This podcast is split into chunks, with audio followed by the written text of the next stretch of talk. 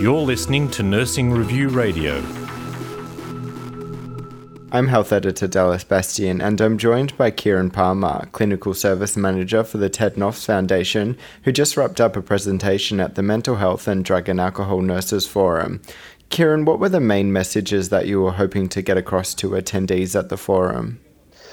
The main messages that I was looking to get across today was um, education around uh, ice methamphetamine as a substance, um, both kind of how it acts uh, on the brain and also um, on the body, but particularly what happens when um, you take that away. So, particularly what happens in that kind of withdrawal phase, uh, the fact that it's a very difficult drug to, drug to come off and uh, and stay off for people who are using um, methamphetamine quite heavily, um, and it can be quite a long period of time before. Um, people start really feeling like themselves again. Motivation um, gets lost and, uh, and energy and, and, the ability to kind of hope and plan for the future and, and sort of feel good and, and, feel pleasure and reward in everyday activities is uh, is really quite um, as well. So.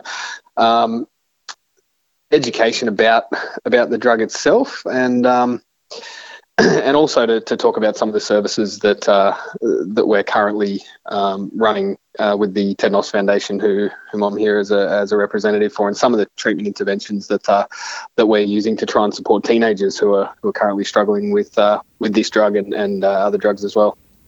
Why is this an important conversation to be having now?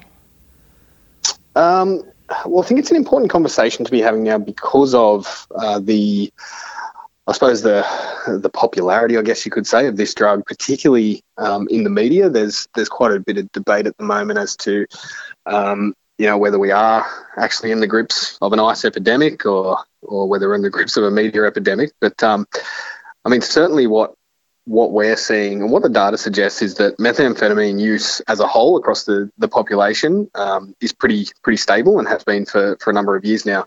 There's certainly a tendency towards ice as, as that particular form of methamphetamine. So people are sort of turning away from the, the powder form of the old speed uh, and more towards um, the, the crystal form or ice, which is a lot more potent. Um, it's a lot stronger and it's it's a it's linked with dependency issues um, far more.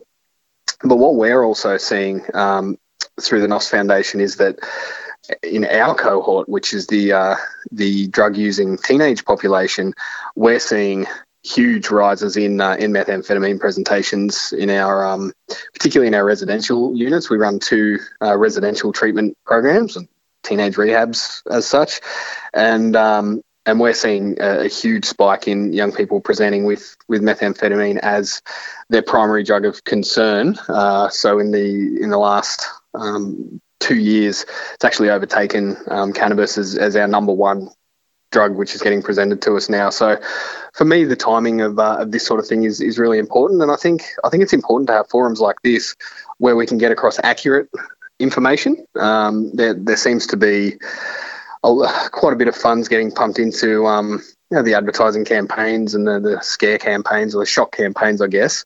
Um, and the difficulty with those is that it's it's sort of only half the story. There's no reference to, to where to from here. There's no um, the, there's no way for, for drug users to watch that commercial and uh, and then know what to do. Um, it's, it sort of seems to be sort of half the story. So I think education is very important. You were also part of a Q&A panel at the forum. What were some of the questions that nurses uh, put forward or comments that they put forward?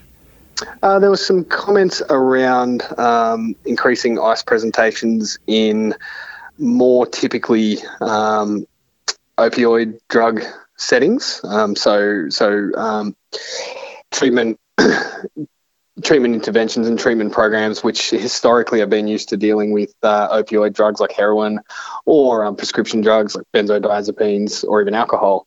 Um, there's been a, a, a, sort of rise in uh, in presentations of methamphetamine, and this this I guess sort of makes sense with what we're seeing as well. That whilst um, widespread methamphetamine use doesn't seem to be increasing at all, um, certainly in the drug using population, uh, people are seem to be tending towards towards a drug like ice, um, and it, it, certainly has has risks as well. So that that was uh, part of what was um, yeah, discussed on the panel, as well as uh, there were some questions as well on um, drug-induced psychosis and, and sort of what we're seeing and uh, and some of the limitations of the current way that we're we're sort of diagnosing and then um, subsequently medicating and working with people with these sort of um, with these sort of difficulties and you know the difficulties of just how how challenging it is to um, sort of keep you know, keep people on antipsychotic medications and should should people be on those medications in the first place. And um, yeah so that was that was another point of discussion from today.